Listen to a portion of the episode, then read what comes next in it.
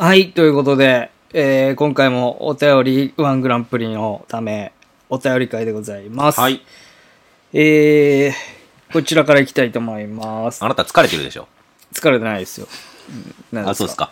あの、声に力が出てない。はい。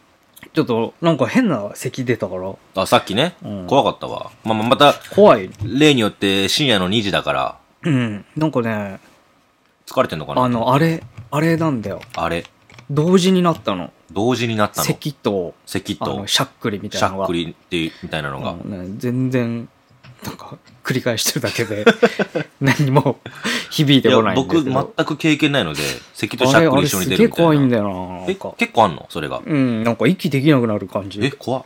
変だなと。あとさ、ご飯食べたらすぐ寝ちゃうっすじゃん。前。うんそれまだ未だに？な、でも今は、それあえてやってる。どういうこと？ね、寝られない時とかに。あ、ご飯食べて寝ちゃうみたいな。あそうそう、無理に食って寝てるみたいなことやってる。でも良くないでしょ、体に。どうだろうね。まあよくないんじゃない？でも睡眠不足よりはいいんじゃないとかあまあ思うけど。そうかど、どっちを取るかみたいな。うん。はい。じゃあ行きます。お。便りです。はい。えー、4、5年前からサイレントリスナーをしておりましたが、今回初めてメールいたします。えーありがとうございます。わがまま主婦と申します。わがまま主婦さん。えー昔から母と本コアという漫画雑誌を読んでおり、うん怖い話や宗教的な話が大好きなのですが、えー霊感もなく実体験がないためお二人にメールしてみたいのにできなかったのです。うんうん。えー怖くはないのですが思い出した出来事が一つだけあったので読んでいただけると幸いです。はい。私が中学生の頃の話だったと思います。と言っても10年くらい前です。うん。祖父とお酒を飲むために家によく来ていた近所のおじいさんがいました。うんうん。そのおじいさんがある日、奥さんの手を引いて祖父に会いに来ました。うん。田舎なので勝手に家に上がってきます。はい。その奥さんはついこの間まで元気だったのに、かっこ地方なのか何なのか病名がわからないのですが、廃人のような状態になっており。手をつないでいたのもそのためでした。はい。自分で食事をしたり歩いたりはできるのですが、うなずくくらいしか受け答えができず、うん。ぼーっとしていて、たまに脈絡なくケラケラ笑っていて、赤ちゃんのようでした。うん。おじいさんは私の祖父と久しぶりにお酒を飲みたかったけど、二人暮らしのため家に奥さんを一人にさせるわけにもいかず、仕方なく連れてきたとのことです。そういうことか。二人が帰った後、私が、あのおばあさん最近ああなったの？この間まで普通だったよね？病気？と母に尋ねると、母は、さあ、でも今年はあの家が神様の面倒を見る年だったんだよね？と答えました。かっこ〇〇様と言っていたのですが思い出せません。うん。母曰く実家の集落では何年か前に、えー回しでん、えー神様の面倒を見るようになっており、うん。えーその年はそのおじいさんの家で神様の面倒を見ることになっていたそうです。うんうんうん面倒を見るといっても家にある、えー神棚に神社から預かったもの。かっこ母が嫁いでからまだ預かったことがないので、よりしろなのか札なのかはわかりません。うん。を飾るだけというほとんど形式だけのものだそうです。そのおじいさんは若い時からろくに家にも帰らず飲み歩いているような人だったらしいから、はい奥さんが私のことをちゃんと見てくれますようにとか、ちゃんと家にいてくれますようにとか、その神様にお願いしていたのかもしれない、うんと母は言っていました。うんこじつけと言われればそれまでですが、年寄りとはいえ、ついこの間まで元気だった人が、神様を預かった年にそうなってしまったことがただの偶然とは思えませんでした。うんこの出来事があってからは、神様に中途半端なお願いの仕方をすると、どんな形で叶うかわからない。怖いな。という考え方が母と私の中では当たり前になり、うん。私は神社などに行っても軽い気持ちでお願い事ができなくなってしまいました。うんこれは後から知ったのですが、有名な京都の縁切り神社も痩せますように、などとアバウトなお願い事をすると、病気になって激痩せする、など、とんでもない形で叶ってしまうので、うん。お願いの仕方には注意が必要だと言われているそうで、うん。母の言う通り、おばあさんは毎朝水をお供えしながらおじいさんのことをお願いしていたのかもしれないなと思いました。うん。しかし会話もままならない状態なので誰も知ることができません。以上ですこ怖くはない話で恐縮ですがいつか怖い経験をしたらまたメールしてみたいです、うん。えー皆様お体に気をつけてお過ごしくださいということでいただきましたこれかなり恐ろしくない？これは怖いと思いますよ。うんというか、僕こういう系の方が全然怖さを感じるんですよね。よく言うじゃん。。その、資料とかさ、うん生。き量とかさ、そういうのよりも神様の方が怖いっちゅって、うん。すごいむちゃくちゃな罰を与えたりとかさ、そういった形でちょっと自分とは思いもよらぬような形でうん。願いを叶えちゃうとかさ。まあこれでも、も怖いぜう本当にそうでさ、その、怖さのベクトルがちょっと違うというか、わかるよやっぱりなんか、その、人間のうん。測りではもうやっぱ測りきれないものだと思うから、うん。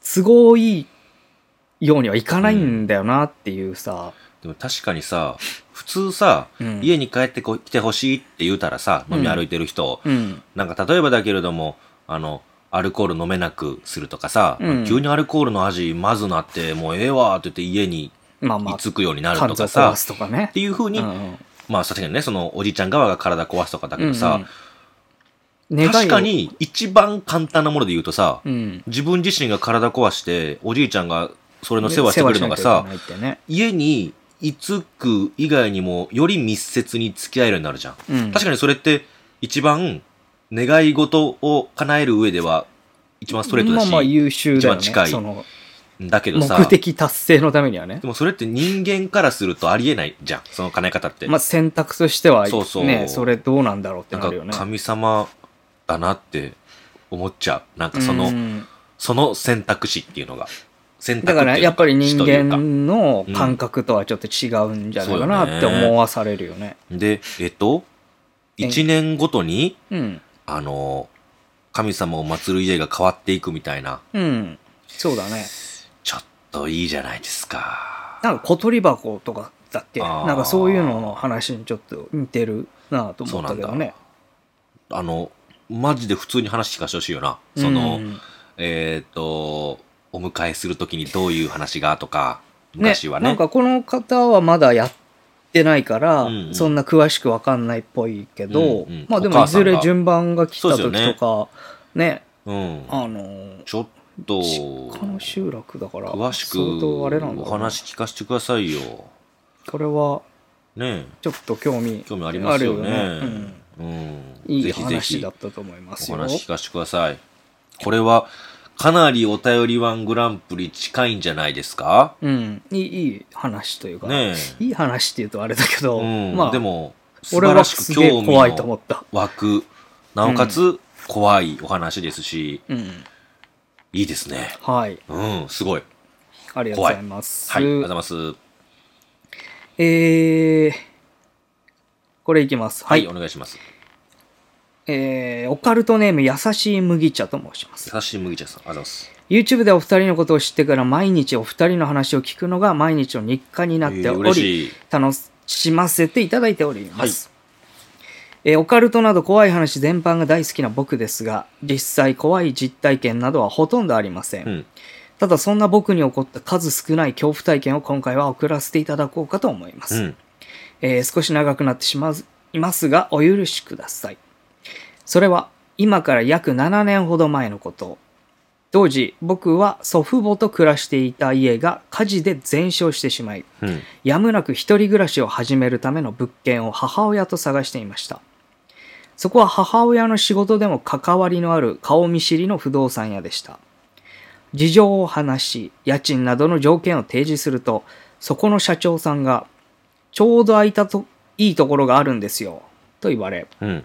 おラッキーなんて思ったその時です近くにいた従業員の方が「えそこ進めちゃっていいんですか?」と一言嫌な言い方。すると社長さんが「男の人なんだから大丈夫だろう」というのですうん。会話にすっかり置いてけぼりの僕と母親が目を見合わせ母親がな「何かあるんですか?」と言うとなるよ。何でも同じ階に住んでいる女性がストーカー被害に遭っているようで、ほそれが原因で前の住民は1ヶ月足らずで引っ越したとのこと。う。うん。ちょうどその部屋がいたので紹介したのだそうです。うん。急を要していた僕からすると、部屋で誰か死んでなきゃまあいいか、うんと、その部屋を契約することにしました。確かそれからしばらくは何もなく、僕は一人暮らしを満喫しておりました。に。うん。しかし、それから約1ヶ月ほど経った頃、まさにそれは草木も眠る牛蜜時、うん。憧れのロフトでぐっすり爆睡していると、うん突然ベランダの方から女性の叫び声が響いたのです。え？ギャー助けてーというような緊迫した叫び声でした。うん。それとともに聞こえてきたのは男の怒号。開けろーと言いながらドアを叩くような音が聞こえてきましたう。ん。その瞬間、頭をよぎったのは不動産屋で聞いたストーカーの話。あの話本当だったのかと疑ってたわけではありませんが、衝撃を受けたのが正直なところでした。うんするとしばらくすると、男が興奮しているせいなのか、そのフロアのすべての玄関を叩き始めたのです。さすがに僕も怖くなり、男だから大丈夫とか関係ねえよ、と思い、怯えていました。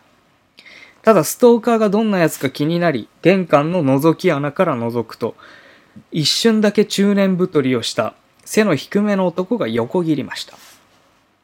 僕がイメージしていたストーカー像にぴったりで、ザ・ストーカーという感じでした。うん。やがてそれは収まり、また眠りにはつきましたが、しばらくは頭の中で先ほどの怒号と叫び声が繰り返し聞こえ、うんうん眠れませんでした。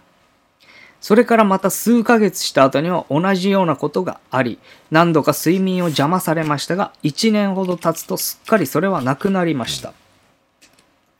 そういえば最近あのストーカー来ないな、引っ越したのかな、なんて思っていたある夏の日。外出しようと玄関を出ると、ちょうど住民の方とタイミングが合ってしまい、気まずっと思って、開いたドアの方を見ると、それはおそらくストーカー被害に遭われていた部屋のドアでした。うん。すると、中から30代後半くらいの女性が出てきたのですが、うん。その瞬間、目を疑うようなことが起こりましたど。ういうこっちゃ。なんと、その女性の後に続いて出てきたのは、あの時僕が覗き穴から見たストーカー男でした。ほそうです。なんと被害者、被害女性とストーカー男は同棲を始めていたのでう。す。え？以上が僕が経験した数少ない恐怖体験でした。かなり長文になってしまい申し訳ありません。えー最後まで読んでいただきありがとうございます。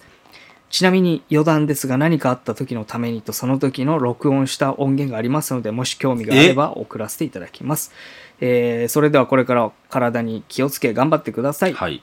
PS 岸本さんの岸パス会が大好物ですということでいただきました。ありがとうございます。ストーカーのお話ですが、うん。えーなんか思うことあるんじゃないかなという話でしたけども、んまあ、僕も同じケースなので、まあ、なんとも言えない。これはでも結構すげえストーカーだな。でも迷惑かけてないからね、僕は。うん、まあ、この人はめちゃくちゃ迷惑ですからね。うんその玄関地域住全民部叩いて。の方々ね。そうそう。僕、そんなことしてないですから。僕、誰にも迷惑かけてないですからこれ。はでもストーカーがもう良かったよね。その、なんていうか、うん。こんなことしてたらそのうちすげえ怖いお兄さんのうん。部屋とかに当たったら、ああ、まあボコボコにね。されてたと思うよ。でもそれ、本当にさ、望んで付き合ってんのかな？ああ、その、その、めちゃくちゃするから、もう、しょうがなくってこと？諦めちゃったとかはないよね。どうだろうななんかあり、ありえなくもないと思うけどう。ちは、あれよ、もう愛よ。完全に諦めたとかじゃなくあっちが。え、でも、うん。どっかのタイミングで折れたっていう感じになるわけでしょ？その、どういうことですか？その、なんていうの、えっ、と、何の話してるどっかのタイミングでだから、しようとしてる？今？いやいや。だってその、じゃないと、うんほら、話し合いになるタイミングがないじゃん。うんそのうんうん。ん？それ、どっちの話？どっちもなんだメールの話？僕の話？どっちもどっちも。僕は、だって会話するタイミングなくない？それって。ストーキング？ストーカーと被害ですもんの時の。してないですもんだから。会話してない。会話をしないで、うん。どうどうして付き合うことになるのだって。そうだって奥さんとも会ってないし、ストーキングしてる時3日間は。うんうん。うん。で、僕が間違えて電話してそこから会うことになるの。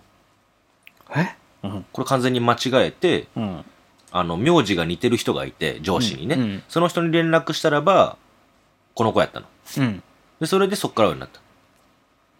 いや、うん。え、じゃあそのストーキングしてる時には会話してないから、してない OK ってことね。してないし、見てもない。この子の姿。あ、一番最後に見たか。見てもないって何？僕は、ちょっと違ってて、その、例えば、あの、言い方あれですけども、うんまあ、ターゲット、は対象者あ、うん。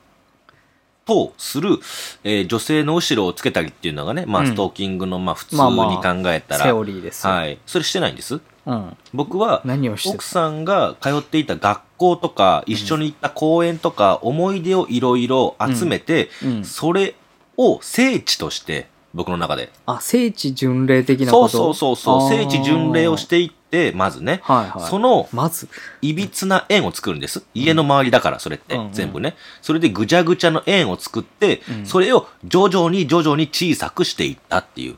うん。それだけですから。だから奥さんに迷惑かけてないから。で、一番最後に、ちょっと違うの奥さんがあ。働いていたスーパーがあってね、うんでそこのレジが、うん。あの、ガラス張りになってて、うん。外から見えるんですよ。うん。ちょっと奥から見てたっていうだけですから。これが何が相手に迷惑かけたっちゅうねうんん。かけてないやろがい。いや、まあ。まあ、そううね。ん。じゃあ違うのかな？ですし、うんお付き合いするときに僕はストーキングを実は3日だけしたんだよ。弟に怒られてやめたんだけれどもねっていうフェアじゃないからそれも伝えましたし、うんうん。何が俺悪いっちゅうまあのまあ違うわ、その人とは全く。でもまあ、この人たちも、うまくいってる可能性もゼロではないというか。まあゼロではないけれども、ゼロロではないけれども、ちょっと怖いよねっていうところもあるよねという。でもこんなことするやつと付き合うってなるのがすごいなと思う、怖いんじゃない？いもうもう怖くってとか。いや、あれよ。本当は好き同士かもしれないけどね。うん。こんなにしてくれたんだっていう。いやー、わからんな愛って様々な形あるって知ってる？いや、別に、否定はしないけど、まあ、わからんなっていびつないうことだよね形でもハートであれば愛なんです。だそうなのでね、うんえーまあまあ、今どうなってるかわかりませんけど。わかりませんけれども。まあ、迷惑だなとは思いまあねましたけ、ど。確かにそれはい迷惑は迷惑やわ。はい、ゾッとする話でした。はい、ありがとうございます。えー、これいこうかな。じゃあ、はい。35歳、ただの専業主婦さんからいただきましたた。だのって、専業主婦もすごいですよ。えー、岸本さん、林さん、林さんの奥様、こんばんは。こんばんは35歳、ただの専業主婦あ、と申します。同い年だ。ああ、そうね。私ね。はい。うん。えーいつかお便りしてみたいと思いつつ何も思いつかなく数年経ちましたが、うん変な元彼がいたなぁとふと思い出したのでメールすることにしましたちょっ。と人コアみたいなのが続きますね。えーそうですね。うんこれは私が高校3年生の時に付き合った S 君との話。うん。えー共通の友人で知り合い、同じ年齢で他校の S 君と付き合うことになりました。うん。当時私は2人でデートするよりも S 君含めた友達と大人数で遊ぶ方が楽しいなぁと感じていましたまあ、。そうか。高校卒業後 S 君は就職私は短大に進学をしました、私は土日は資格試験や検定を受けたりアルバイトをしたりと忙しく土日がお休みの S 君とは高校生の頃のように遊べなくなりました。あらら。そのことを不満に思った S 君から責められることが嫌になりうん。よく遊んでいた友達から S 君が浮気していることを伝えられ別れることにしました。え？別れ話をすると S 君は表変し画面いっぱいに嘘つきと書かれたメールを送ってきたりもう死んでやるといった脅しをしてきました。浮気したんでしょ？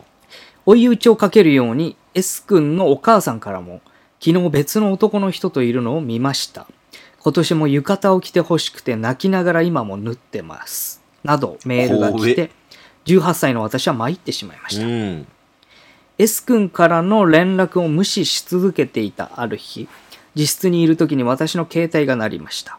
見ると公衆電話からで、よく携帯が止まる友人がいたので、またその子だろうと思って出ると S 君でした。今家の近くにいるから、家から出てきてほしい。怖え話がしたい。とうんいうことでしたが、私は怖くなり、電話をすぐ切り、S 君を紹介してくれた共通の友人に助けを求めました。うんその友人は家の電気を消してカーテンを閉めて、絶対家から出たらダメだよ。今から S にこんなことをやめるように電話するから。怖い。と言われ1階の自室にいる私は電気を消しカーテンを閉めて息を潜めていましたうん。しばらくするとかすかに窓の方から携帯電話の着信音が聞こえてきました怖い怖い。そう S 君は私の部屋の前にいたのうですー。もう怖くてその後どうなったのかあまり記憶がないのですが S 君からの接触はフェードアウトしていきましたうん。その数年後、よく携帯が止まる友人から S 君が捕まった話や、ゲイの友人からゲイの出会い系アプリに S がいたことなど、まだ逸話があるのですが、長くなりましたので、また機会がありましたら送りたいと思います。うん。えー長文乱文最後まで読んでいただきありがとうございました。うん。ということでいただきましたけども、S 君の話2、3がちょっとなんかすごすぎて、なんかあのー大変そうですね。S 君。大変そうですね。確かに。まあでも、まあこれもまあ一種ストーカーでしょうね。ううんうんうんん。そうですね。まあ、その、会ううーん。逆ギレ系のことができなくなってっていうね。まあでもちょっと、こういうめんどくさい感じというか、うん。の人は、やっぱりなんか結果的に執着するタイプだから、うん。なんかやらかしたりすんのかな？するんじゃない？捕まったと好きだから。か。いやまあ、それで OK なら、大全部 OK になっちゃうんだけど。うん絶対迷惑はかけちゃいけないんですよ。うん。なんで好きな相手が迷惑だって思ってるんだから。まあそうですよ。うん。だから、そこをちょっと念頭に置いて動いて欲しかったなぁと私は思います。原点。うん。まあちょっとね、ストーカー同士で、なんかしらセミナーなんかやったらいいんじゃないかなって思いますけど。原点です。ストーカーって他のストーカーに対してどう思うんだろうってちょっと思ったな、今。怖ーって思うよ。やっぱ関係ないのかな、うんその自分以外はやっぱ冷静に見れるのかな、だって自分は愛だって思ってるから。自分だけは。うん他の人は知らない。まあそうじゃん、うんそうそう。怖ーって思うよ。共感できるしのないしない。かなしないよ。そどうのなんだろう、これ。ストーカー同士は仲良くならないんだから。怖って思うよ。同じ女の人をストーカーしてる人がバッティングしたっていうのはうん。聞いたことありますけど、え、すごいじゃん。喧嘩なったって言ってましたね。それなるでしょ。お前かストーカーはって、いや、お前こそ。お互いが言ってたらしいですよ。いや、お前らって、うんうん彼女は。まあ、どうなんでしょう。守ってあげたいと思ってたんでしょうね、お互いお。互いがねう、ん。お お互いに困ってるのに。気持ち悪いなっていうことですけどうん。まあまあ、まあまあね。はい。まあね。まあそんな感じでいいかな、今回は。はい。ということで、えーお便りまたちょっとね、はい。たくさんいいのいただいておりますので、うんまた、えー送っていただければと思います。はい。ありありがとうございましたがとうご。ざいました。